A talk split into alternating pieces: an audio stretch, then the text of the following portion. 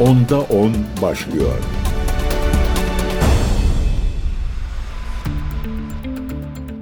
Değerli CGTN Türk takipçileri ben Gökün Göçmen 10'da 10 programına hoş geldiniz. Bugün neler konuşacağız? Bugün Azerbaycan'daki seçimin sonuçlarını konuşacağız. Pakistan'da yine halk sandık başına gitti. Orada muhtemel başbakan kim olabilir? 3 adayın ismi öne çıkıyor. Onda onda sizlere aktaracağız. Dün gece Orta Doğu yine Amerika Birleşik Devletleri'nin saldırılarına tanıklık etti. Bu kez adres Irak'tı. ABD'nin Irak'a dönük saldırısında e, Ketaib Hizbullah liderlerinden birisi hayatını kaybetti. ABD'ye tepkiler gecikmedi. Onda onun bir başka gündemi ise artık e, rutin e, oldu. E, elbette İsrail'in Gazze'ye saldırıları ve ateşkes görüşmeleri olacak. Hem Hamas'tan hem Netanyahu'dan açıklamalar geldi. Bu sırada ABD Dışişleri Bakanı Antony Blinken İsrail turundaydı. Orada Blinken'ın açıklamaları vardı. Bu açıklamalar ne anlama geliyor? Onda onda yine sizlere aktarmaya çalışacağız. Birleşmiş Milletler Afrika'nın iki ülkesi için uyarılarda bulundu. Etiyopya ve Sudan'dan bahsediyorum. Bu da gündemimizde olacak. Bir başka ihtilaf noktasına daha sizleri götüreceğim. Ee, Rusya'nın Ukrayna'ya başlattığı harekat artık ikinci yıla yaklaşıyor. İşte bu harekat kapsamında dün Ukrayna'nın başkenti Kiev vuruldu. Kiev vurulduğu sırada önemli bir isim de oradaydı. Avrupa Birliği'nin önemli bir ismi. Ne dedi bu önemli isim? Kimdi? Onda onda sizlerle birlikte olacak ve şöyle bir Avrupa turuna gideceğiz. Özellikle İtalya'ya bakacağız. İtalya'nın Başbakanı Meloni'den çiftçi eylemlerine dair bir açıklama geldi. Bütün Avrupa sarsılıyor bu çiftçi eylemleriyle ama İtalya'da traktörlerle çiftçiler Roma'ya doğru hareket etmiş durumdalar. Ardı arkası kesilmiyor eylemlerin. Bakalım Meloni ne demiş? Bu da onda onda sizlerle birlikte olacak. O halde başlayalım. Seçimlerle başlayalım.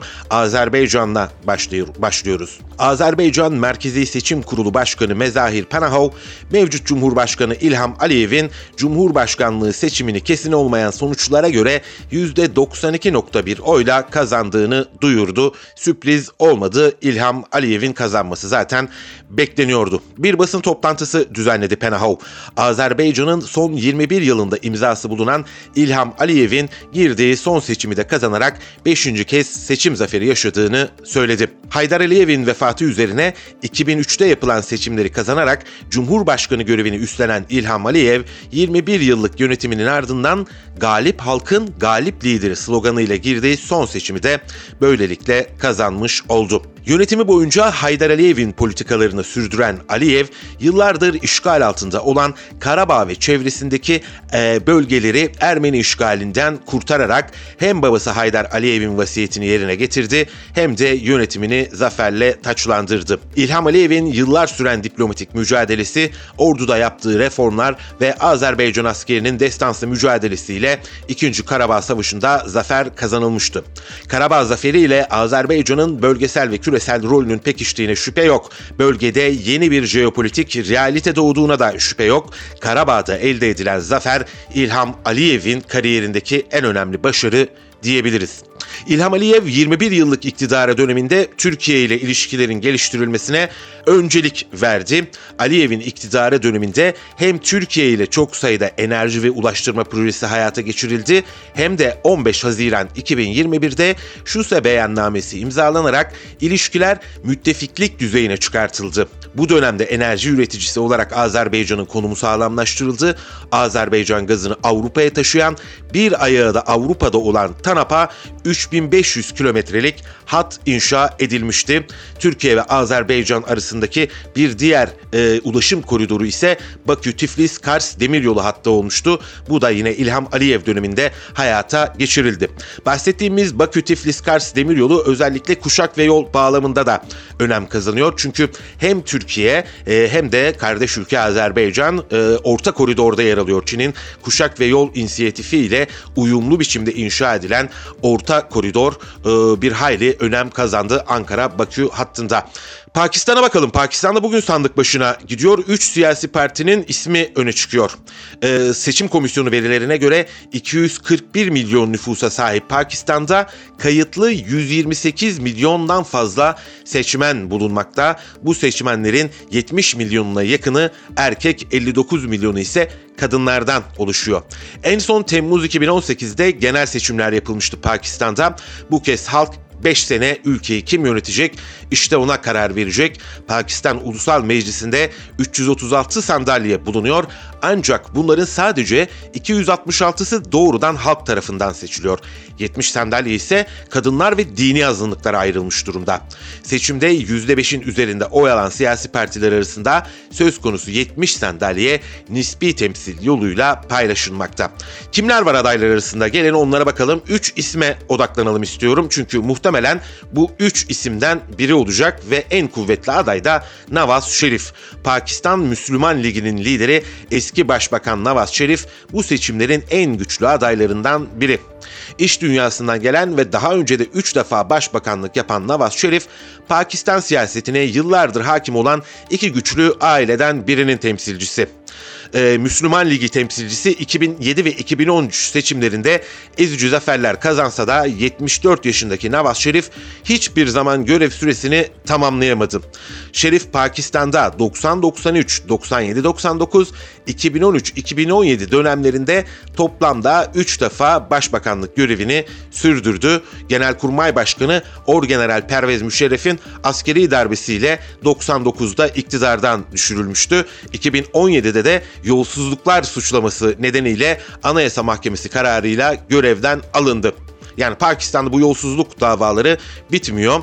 Ee, Nawaz Şerif 3 defa seçildi. Şimdi dördüncü kez seçilebilir muhtemelen. E, bakalım bu sefer görev süresini tamamlayacak mı?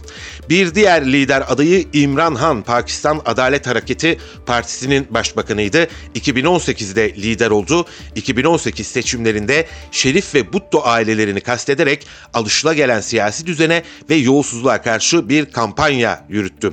Görevde olduğu dönem muhalif figürlere baskılar nedeniyle sorunlu geçti. Uluslararası arenada ise Han, ABD'nin Afganistan'da teröre karşı savaşına Pakistan'a destek vermesine rağmen Washington yönetimini İslamabad'a nankörlük etmekle suçladı.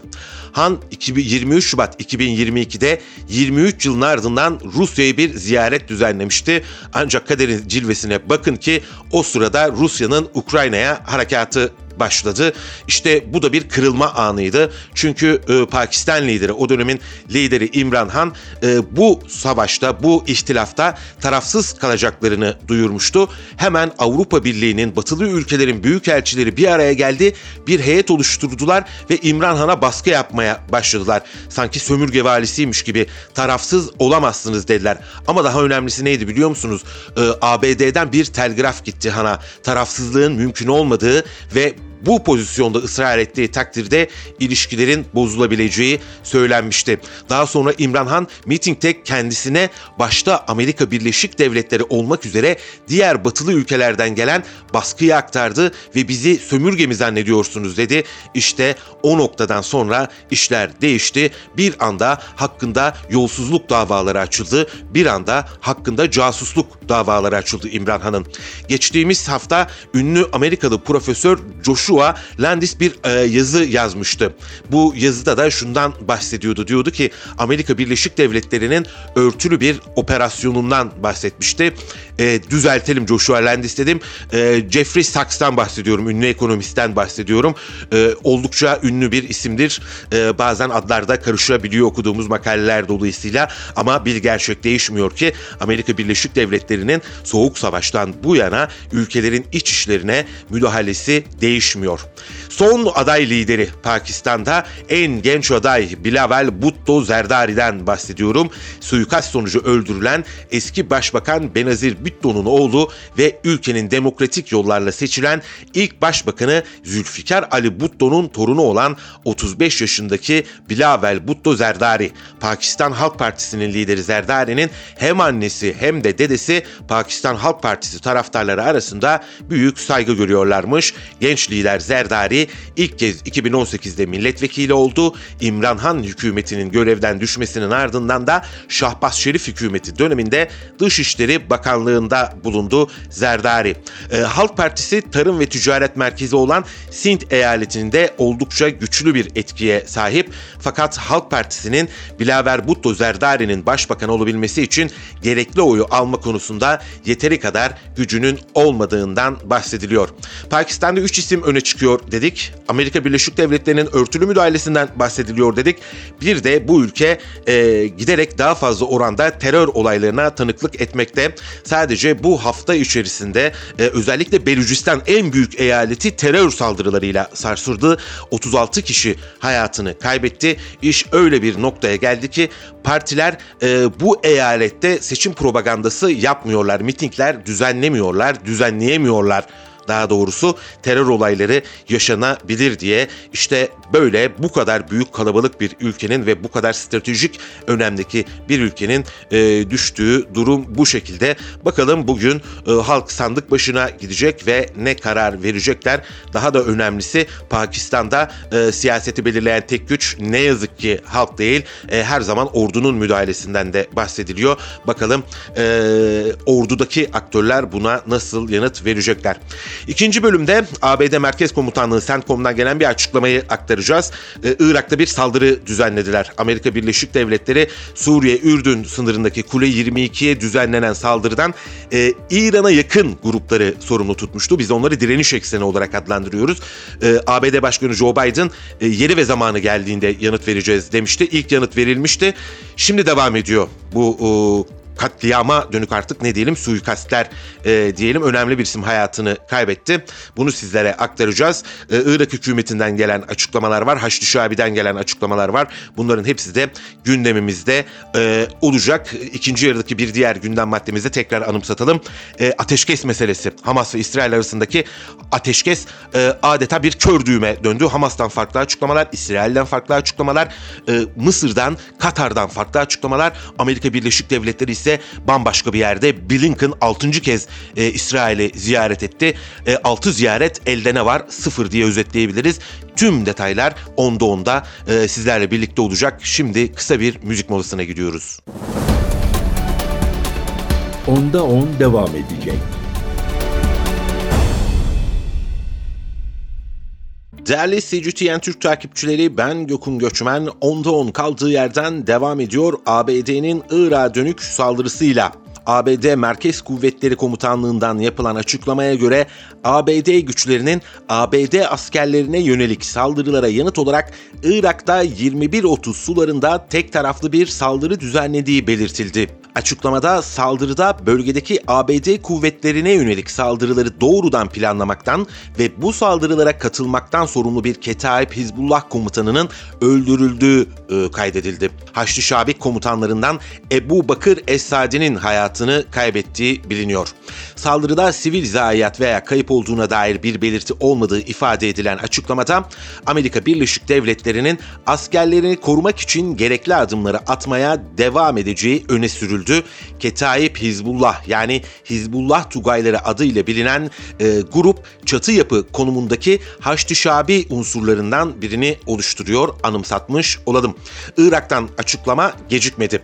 Irak hükümetine bağlı Güvenlik Medya Ağı Başkanı General Tahsin Hafaci yaptığı yazılı açıklamada ABD'nin Bağdat'ta Haçlı Şabi komutanına yaptığı saldırının Irak ve ABD arasındaki tüm anlaşmaları baltaladığını belirterek Irak'ın güvenliği ve selametini tehdit eden bu saldırıdan ABD ve koalisyon güçlerini sorumlu tutuyoruz ifadesini kullandı. Hafaci saldırının Irak'ın egemenliğine karşı düşmanca bir ihlal olduğunu kaydederek bunun bölgeyi tehlikeli bir e, ortama sürükleyeceğinin altını çizdi. E, Amerika Birleşik Devletleri işte son olarak 28 Ocak'ta e, üstüne saldırı düzenlenmişti. Nerede? Ürdün'de, Kule 22'de Suriye'deki Tanaf üstüne Tenf üstüne e, yakın bir bölümde bulunuyor, yakın bir konumda bulunuyor burası. Bir İHA'lı kamikaze drone saldırısı düzenlenmişti. E, bu saldırıda 3 ABD askeri ölmüş, onlarcası da yaralanmıştı. ABD Başkanı Joe Biden başta olmak üzere bu saldırıya yeri ve zamanı geldiğinde yanıt vereceklerini söylemişti. İşte o saldırı halkasının bir devamına tanıklık ediyoruz. E, bu sırada tabi Irak'a saldırılar düzenlenirken bunu bu ikinci saldırı ilk saldırının ardından Beyaz Saray bir açıklama yapmış ve saldırının öncesinde Iraklı makamları bildirdiklerini iddia etmişlerdi. Ama bu yalanda uzun sürmedi. Beyaz Saray Ulusal Güvenlik Konseyi Stratejik İletişim Koordinatörü John Kirby dün düzenlediği basın toplantısında bu iddiasından geri adım attı. Yaptığı hatadan dolayı çok pişman olduğunu ve özür dilediğini belirten Kirby, hatasının ardında herhangi bir art niyet olmadığını öne sürdü. Kirby, İran destekli milis gruplara düzenlenen saldırılardan önce Irak hükümetini haberdar ettikleri yönündeki açıklamayı saldırının ilk saatlerinde kendisine verilen bilgiler üzerinden yaptığını iddia etti. John Kirby 2 Şubat'ta milis grupların üstlerine düzenlenen saldırılardan önce Irak hükümetini bilgilendirdiklerini söylemişti ama bunun da e, yalan olduğu ortaya çıktı. Irak hükümet sözcüsü Basım Avvadi yaptığı açıklamada Amerikan yönetimi Enbar bölgesindeki güvenlik güçlerimize saldırı düzenledi. Bu düşmanca saldırı aralarında sivillerin de bulunduğu 16 kişinin şehit olmasına ve 25 kişinin yaralanmasına neden oldu ifadesini kullanmıştı. Saldırının bölgedeki yerleşim yerleri ve kamu mallarında hasara neden olduğunu ifade eden Avvadi, ABD'nin söz konusu saldırıyla ilgili Irak hükümetine bilgi verdiği iddiaların asılsız olduğunu da ortaya koymuştu. Ee, işte bu, bu kez e, Beyaz Saray'dan bir özür geldi. Bilmiyorduk biz bana verilen ilk bilgi bilgilendirildikleri yönündeydi demişti. Şimdi de çıkıp kameralar karşısında çok pişmanım özür dilerim dedi ama Irak saldırılara devam ediyorlar.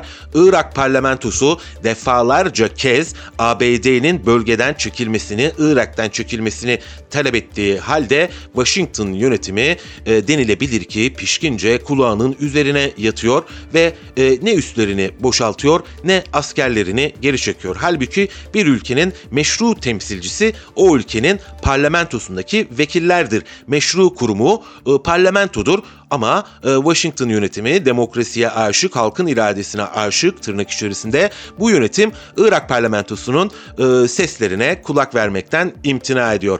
E, geçelim şu İsrail ve Hamas hattındaki ateşkes müzakerelerine. İki taraftan farklı açıklamalara e, tanıklık ediyoruz. İş iyi bir yere gitmiyor. Dün Hamas'tan yetkili Hamas Hamdan bir açıklama yaptı. Beyrut ofisinde düzenlediği basın toplantısında Hamas'ın arabulucu ülkeler üzerinden İsrail hükümetine sunduğu esir takası ve ateşkes mutabakatına ilişkin açıklamalarda bulundu. Hamas'ın kapsamlı ve eksiksiz bir ateşkesin sağlanması için çalıştığını belirten Hamdan, Hamas yardım ve yardım malzemelerinin gönderilmesi, çocuklar, kadınlar ve yaşlılar da dahil olmak üzere savunması sivillere yönelik barbarca saldırılara son verilmesi, yerinden edilenlere güvenli barınma sağlanması, yeniden imarın sağlanması ve Gazze'ye yönelik ablukanın kaldırılması tam esir takası için önerilerimiz mutabakatta sunulmuştur ifadelerini kullandı. Gazetecilerin Mısır ve Katar'ın yanı sıra mutabakat anlaşmasında hangi ülkelerin garantör olduğu sorusuna Hamdan, Gazze'de ateşkes için sunduğumuz teklifte Mısır, Katar, Dikkat buyurun Türkiye, Rusya ve BM'nin her türlü anlaşmada garantör olmalarını talep ettik yanıtını verdi. Türkiye bu garantörlük teklifini 7 Ekim'den birkaç hafta sonra uluslararası kamuoyuna duyurmuştu. Şimdi de anlaşılan o ki Hamas da Türkiye'nin e, garantör ülke olmasını talep ediyor. Kimle birlikte? Mısır, Katar ve Rusya ile birlikte ayrıca Birleşmiş Milletler olsun da diyor. Hamdan anlaşma mutabakatına ilişkin meydana gelen gelişmeleri yeniden ele almak için Hamas heyetinin bugün Kahire'de temaslarına devam edeceğini sözlerine ekledi. Hamas'tan bu açıklama gelirken İsrail Başbakanı Benjamin Netanyahu ateşkes tekliflerini elinin tersiyle itti ve Gazze'deki en büyük şehre Refah'a saldıracaklarının sinyalini verdi. Büyük felaket kapıda diyebiliriz. İsrail Başbakanı Benjamin Netanyahu ateşkes ve karşılıklı esir takası teklifi sunan Hamas'ın isteklerini kabul etmenin İsrail için yeni bir kıyıma yol açacağını savundu. Gazze'nin güneyindeki Refah kentine saldırı hazırlanması için orduya emir verdiklerini söyledi. Netanyahu, Gazze'nin güneyinde 1 milyondan fazla yerinden edilmiş Filistinli sivilin sığındığı Refah kentine ilişkin de İsrail ordusuna Refah ve merkez kamplara saldırıya hazırlanması için talimat verdik dedi. İsrail'in Gazze'ye saldırılarını sonlandırmasının ardından buranın nasıl idare edeceği soru, e, sorulan Netanyahu, Hamas'ın bir kısmı değil bütünüyle ortadan kaldırıldıktan sonra İsrail ordusu ve güvenlik güçleriyle Gazze'nin sonsuza kadar silahsız olacağından emin olacaklarını ileri sürdü. Mümkün mü böyle bir şey? Yani e, Hamas'ın e, tamamıyla ortadan kaldırılması çok da mümkün gözükmüyor. Kesin zaferle neyi kastettiği sorulan Netanyahu, Hamas'ın askeri kapasitesini tamamen ortadan kaldırmaya yaklaştıklarını, Hamas'ın Gazze'nin kuzeyinde yeniden hakimiyet sağladığı yönündeki haberlerin doğru olmadığını savundu. Netanyahu Gazze'ye gönderilen insani yardımların arttırılması emrini kendisinin vermediğini savunarak sağlanan askeri insani yardımın savaşa devam etmek için gerekli olduğunu ifade etti. Yani askeri düzeyde tutacağız diyor.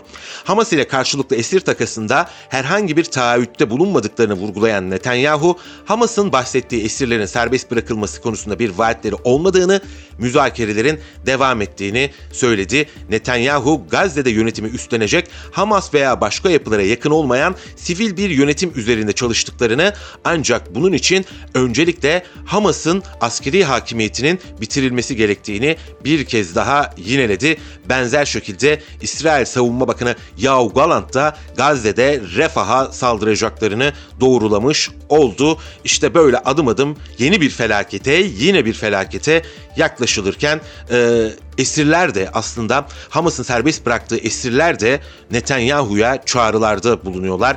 Dün bir basın toplantısı düzenledi. Hares gazetesinin haberine göre serbest bırakılan 5 İsrailli e, kameralar karşısına geçti. Adina Moshe isimli eski esir gözyaşları içinde Netanyahu'ya seslendi ki dinler mi Netanyahu hiç sanmıyoruz. Size tekrar sesleniyorum Sayın Netanyahu. Her şey sizin elinizde. Bunu yapabilecek olan sizsiniz ve artık korkarım bu yolda devam ederseniz kurtarılacak esir kalmayacak ifadelerini kullandı. Serbest bırakılan esirlerden Alino Cinio ise esirleri geri getirmenin bedelinin ağır olacağını söyledi. Ama bunu yapmazsak dedi İsrail'in adı sonsuza kadar lekelenecektir diye konuştu. Babasının 24 gündür esaret e, adı e, altında yaşadığını belirtmiş bu kişi. Yaşıyor ve nefes alıyor olabilirim ancak ruhum öldürüldü ifadelerini kullandı. İşte bu şekilde Hamas ateşkes teklifini sundu.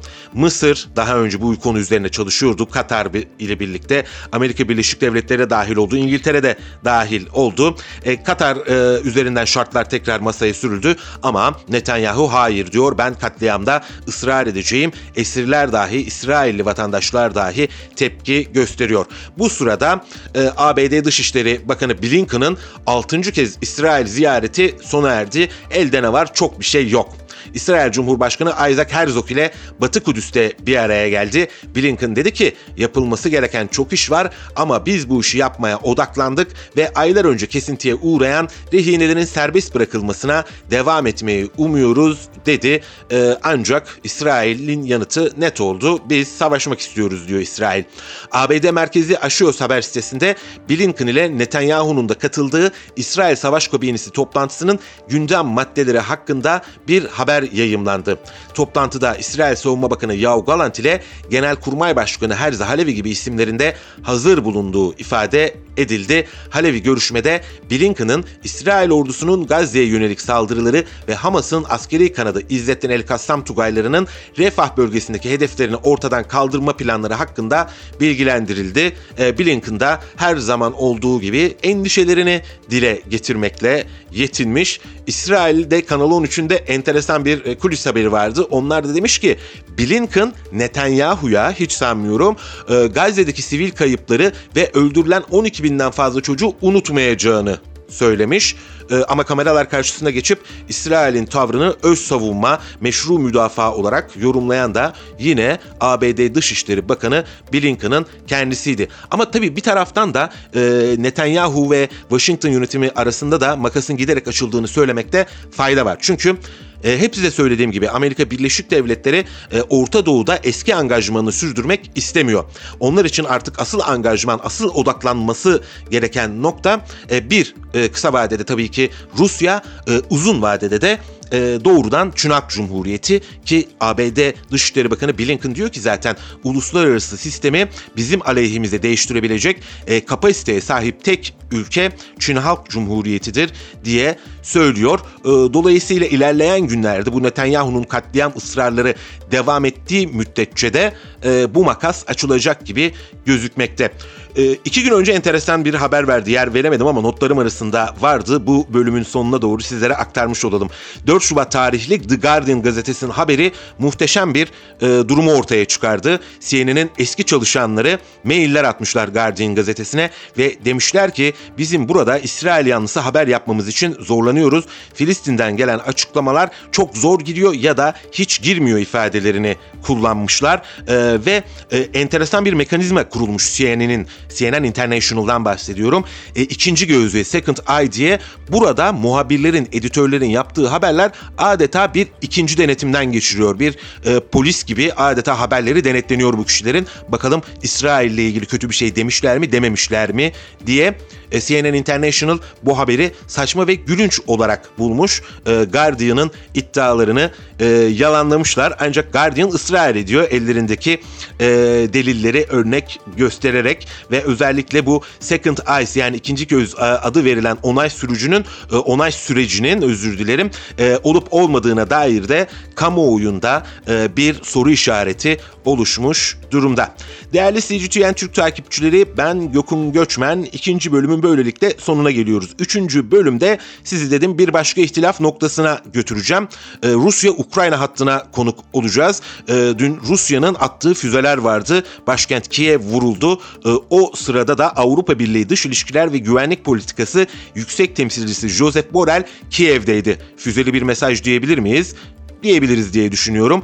Bakalım artık ikinci yılına yaklaşan bu ihtilafta taraflar neleri söylüyor. Ayrıca Kremlin sözcüsü e, Maria Zaharova sadece Ukrayna meselesine değil uluslararası duruma ilişkin de önemli açıklamalarda bulundu.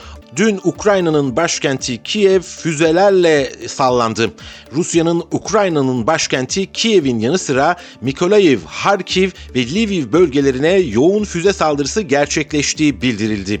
Kiev şehri askeri idare başkanı Sergey Popko idarenin sosyal medya hesabından yaptığı açıklamada Rusya'nın yılbaşından bu yana üçüncü kez Kiev'e füze saldırısı gerçekleştiğini belirtti. Popko füzelerin farklı yönlerden birkaç dalga halinde başkenti vurduğunu kaydederek ilk belirlemelere göre füze saldırısı sonucunda Golosiv ilçesinde çok katlı konut binasında ve servis istasyonunda yangın çıktı. Otomobiller yandı, elektrik hatları hasar gördü ifadesini kullandı. Kiev Belediye Başkanı Vitali Klitschko da Rusya'nın bugün başkente gerçekleştirdiği füze saldırıları neticesinde 4 kişinin hayatını kaybettiğini, en az 35 kişinin yaralandığını bildirdi. Klitschko sosyal medya hesabından yaptığı paylaşımda Rus ordusunun Kiev'in Golisiv ilçesinde 18 katlı bir apartmana füzeyle saldırması sonucu 4 kişinin hayatını kaybettiğini belirtmişti. Tekrar sizlere anımsatalım.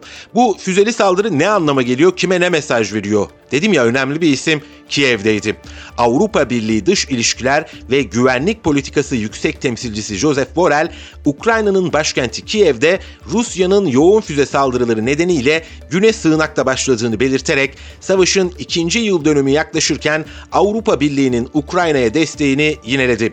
Borrell savaşın başından bu yana Kiev'e düzenlediği dördüncü ziyarette Dışişleri Bakanı Dimitri Kuleba ile ortak bir basın toplantısı düzenledi. Rusya'nın Kiev, Harkiv ve Lviv bölgelerine düzenlediği yoğun füze saldırısına değinen Borel, ben ve ekibim de oteldeki sığınağa koştuk. Binlerce Ukraynalı'nın alışkın olduğu savaşın başlangıcından bu yana 40 binden fazla kez yapıldığı gibi ifadelerini kullandı. Savaşın ikinci yıl dönümü yaklaşırken Avrupa Birliği'nin Ukrayna'ya sarsılmaz desteğini yinelediğini belirten Borrell, Ukraynalı muhataplarıyla bu desteğin askeri, siyasi ve finansal boyutunu ele aldıklarını anlattı. Borrell, Avrupa Parlamentosu seçimlerinin yapılacağı Haziran ayından önce Ukrayna için uluslararası barış zirvesinin düzenlenmesi gerektiğini dile getirdi. ABD'nin e, Ukrayna'ya mühimmat sağlamak için savunma sanayi kapasitesini geliştirdiğini hatırlatan Borrell, kendilerinin de benzer bir adım atacaklarını, hali hazırda kapasitenin %40 oranında arttığını, yıl sonuna kadar hibe edilecek toplam mühimmat miktarının 1 milyon 155 bin civarında olacağına emin olduğunu savundu. AB geçen yıl koyduğu ancak tutturamadığı Mart 2024'e kadar Ukrayna'ya 1 milyon top mermisi sağlama hedefini 2024 sonuna kadar 1.3 milyon olarak güncellemişti, revize etmişti. AB liderleri 1 Şubat'taki özel zirvede birliğin uzun dönemli bütçesinden Ukrayna fonuna 50 milyar avro aktarılması konusunda anlaşmıştı. Fondaki ilk ödemelerin bu yıl Mart ayında e, yapılması bekleniyor. Bunu da sizlere hatırlatmış olalım. Peki Rusya cephesinde neler var? Rusya Dışişleri Bakanlığı Sözcüsü Maria Zaharova, başkent Moskova'da düzenlediği haftalık basın toplantısında güncel konulara ilişkin açıklamalarda bulundu. Gazze şeridiyle başladı ve dedi ki ABD ve İran arasındaki gerginlik Gazze şeridindeki durumu daha da korkunç hale getirebilir dedi. Zaharova dün şöyle konuştu. Daha önce belirttiğimiz gibi durumun iyileşmesi için ateşkesin sağlanması herhangi bir şart koyulmadan insani yardım kuruluşlarının tam teşekküllü çalışmalarının başlatılması, durumun uluslararası hukuk çerçevesinde iki devletli çözümün oluşturulması hususunda e, notlarımızı belirtmiştik dedi. İsrail'de ana muhalefet lideri Yair Lapid'in Rusya'yı Hamas'a verdiği destekten dolayı uzun süre affetmeyeceği yönündeki açıklamasını değerlendiren Zaharova, Lapid ve Lapid gibi açıklamalar yapanlar Amerikan müttefiklerini de mi Hamas'a verdiği destek yüzünden uzun süre affetmeyecek? Ekim 2023'te korkunç şartlar altında kalan esirlerin serbest bırakılması ile ilgili girişimlerimiz de mi affedilmeyecek? Bu açıklamalar ancak ülkelerimizi kavga ettirmek isteyenler için faydalıdır dedi. Macron'a da mesajlar gönderdi. Macron'un nükleer silahlarla ilgili söylemi Avrupa'da çatışmanın potansiyelini yükseltiyor dedi. Fransa'nın nükleer potansiyelini e, arttırma çabalarını anımsatarak bunu söyledi. Macron dedi özellikle nükleer silah kullanarak AB üyelerini kimden koruyacak? Güzel bir soru. Potansiyel olarak saldırgan ülkemiz kastediliyorsa bunun formüle edilmesi gerekiyor. Eğer bu böyleyse o halde burada yine batılı siyasetçilerin hasta fantezilerinde yaşayan Rusya'nın AB ve NATO'ya yönelik tehdidi söz konusudur. Bu nedenle Macron'un şüpheli söylemi Avrupa kıtasında çatışma potansiyelinin artmasına yol açıyor dedi. NATO'dan bahsettik. NATO'nun 3-14 Mart'ta Nardik Response yani İskandinav yanıtı isimli askeri tatbikat düzenlemeyi planladığını dile getiren Zaharova, söz konusu tatbikatın Rusya sınırlarına yakın bölgede düzenleneceğini e, söyledi. Zaharova, Rusya NATO'nun askeri potansiyelini sınırlarında arttırmasını cevapsız bırakmayacak ve ulusal güvenliğine yönelik tehditlere karşı yeterli şekilde savunma tedbirleri alacak diye konuştu. İsveç'in Baltık Denizi'nde Rusya'ya ait Kuzey Yakın 1 ve Kuzey Yakın 2 boru hatlarındaki gaz sızıntıları ile ilgili soruşturmayı kapatmasını değerlendiren Zaharova, İsveç'in boru hatlarında olanlarla ilgili gerçeği ortaya çıkartmaktan korktuğunu, Rusya'nın ise olayla kendi başına soruşturma açarak süreci yönettiğini söyledi. Ee, İsveç savcısı da bu olayı Rusya'nın yapmadığını, bundan emin olduğunu söylemişti. Ama nasıl tantana kopmuştu uluslararası kamuoyunda? İşte Rusya kuzey yakın projelerine saldırdı diye. E şimdi hangi noktaya geliyoruz? İsveçli savcı dahi bu saldırıyı Rusya'nın yapmadığından emin. Ki e, kuzey yakımı kim devre dışı bırakmakla tehdit ediyordu Avrupa'yı. Bunu da yapan, bu tehdidi de yapan ABD Başkanı Joe Biden'dı. İşte böyle bir noktadayız. Şimdi Birleşmiş Milletler'in Afrika açıklamalarıyla devam edelim. Birleşmiş Milletler İnsani İşler Koordinasyon Ofisi ve Birleşmiş Milletler Yüksek Komiserliği tarafından 2024 yılı için Sudan Bölgesel Mülteci ve İnsani Müdahale Planı'nın başlatılması dolayısıyla ortak açıklama yapıldı. Açıklamada İnsani İşler Koordinasyonu ve Yüksek Komiserliği'nin savaştan zarar gören Sudan'daki sivillerin ve komşu ülkelere kaçan Sudanlıların en acil insani ihtiyaçlarının karşılanması için toplamda 4.1 milyar dolarında yardım yapılması istendi. Sudan'da Nisan 2023'te başlayan çatışmalar nedeniyle yaklaşık 25 milyon kişinin yardım ve korunmaya ihtiyacı olduğu bildirilen açıklamada Sudan'dan 1,5 milyondan fazla kişinin Orta Afrika Cumhuriyeti, Çad, Mısır, Etiyopya ve Güney Sudan'a kaçtığı aktarıldı. Açıklamada Sudan'da çatışmaların yayılması dünyanın en büyük yerinden edilme ve koruma krizlerinden birini oluşturdu. Ülkedeki açlık hat safhada yaklaşık 18 milyon insan akut gıda güvensizliği, güvensizliği ile karşı karşıya ifadesi kullanıldı.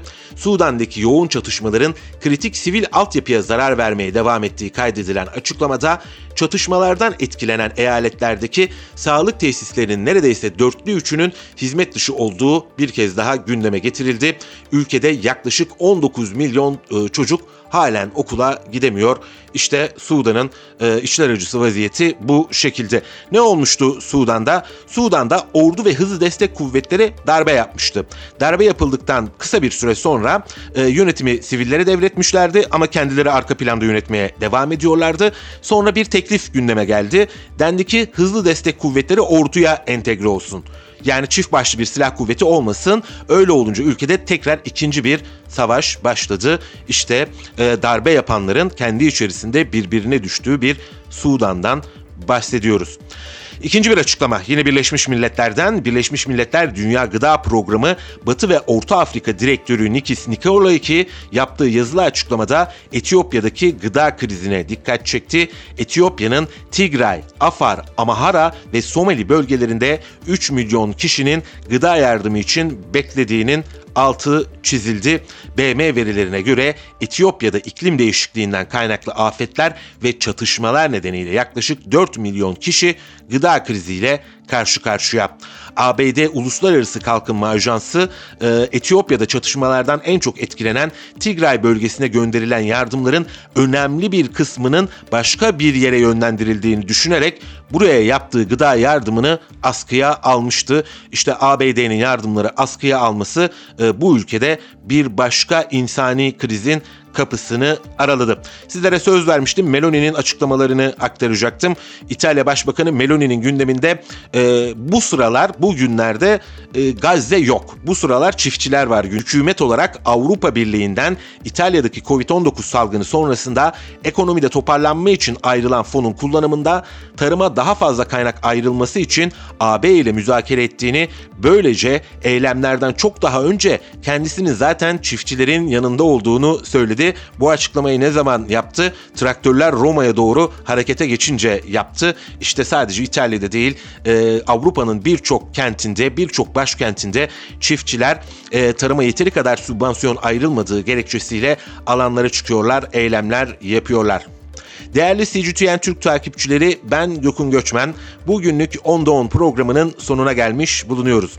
Yarın saatlerimiz onu gösterdiğinde ben yine CGTN Türk İstanbul stüdyolarında bu mikrofonun karşısında olacağım. Süremiz el verdiğince, dilimiz döndüğünce size Asya'dan Afrika'ya, Latin Amerika'dan Orta Doğu'ya, Atlantik'e dünyanın gündemini aktaracağız. Görüşmek ümidiyle. Onda 10 sona erdi.